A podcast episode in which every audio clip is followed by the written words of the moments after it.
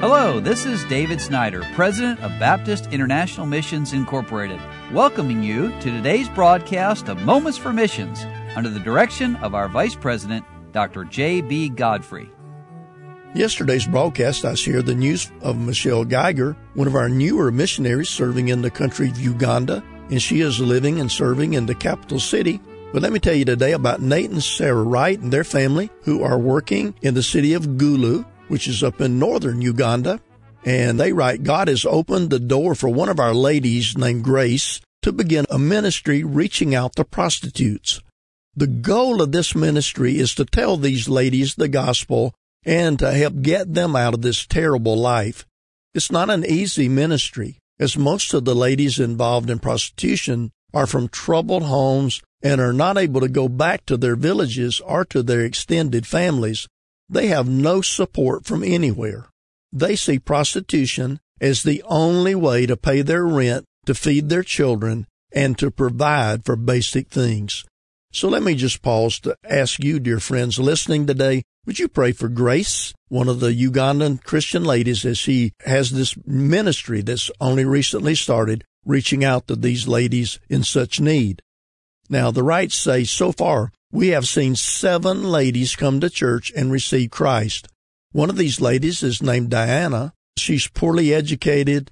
She received Christ and Grace tried to take Diana back to her extended family in her home village to see if there's any way that they could help Diana leave this lifestyle. When Diana's grandmother found out that she wanted to come back to the village, she refused to even let her onto the family land. The grandmother would talk to Grace, but not to Diana. Well, we're still very new at this ministry, and we're learning many things by trial and error. We currently are renting a small room for a few ladies who seem committed to change. The room is close to the church and to Grace's house. Please pray for wisdom as we consider how to proceed with this ministry. Now, having lived in Africa myself for many years, I understand the difficulty, and dear listener, you probably can as well. So again, would you pray specially for this brand new ministry started there in Gulu, Uganda? And then switching topics now to the national pastors. One of our stated goals for being in Uganda is to raise up national pastors. It's our privilege to see young men come into the church, trained in the Bible school, called into ministry.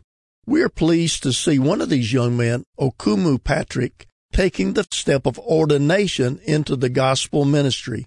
We will ordain Patrick, and would you please pray for him? He and his wife Vicky are feeling God's leading in their lives to start a church northeast of Gulu near the South Sudan border, so please pray for them. Now, this area of Gulu where they live is up near Sudan, and of course, it can be a very dangerous area as well. And then Brother Wright gives us some news about his family. He said, Would you please pray for our family? Each child has really grown since our last furlough. Andrew is now 16 it's hard to believe that he will be taking his ACT test and applying for college soon. Joseph just turned 15. He loves to play the ultimate frisbee, and he's almost as tall as his dad. Susanna's 12. She loves to read and she loves to do crafts, and she still has lots of energy. Caleb is 10. He loves to walk around the yard on stilts, and he still loves to play Legos. And then Daniel is 8. He still loves to give big hugs, but he also pours his heart into competing with his older brothers in any type of game or sporting event. He's also into astronomy Wright now. Well, thank the Lord for the right family working in Uganda. You've been listening to Moments for Missions. For further information, please write to BIMI, P.O. Box 9, Harrison, Tennessee 37341 or call us at 423 344 5050. Or you can visit us online at www.bimi.org.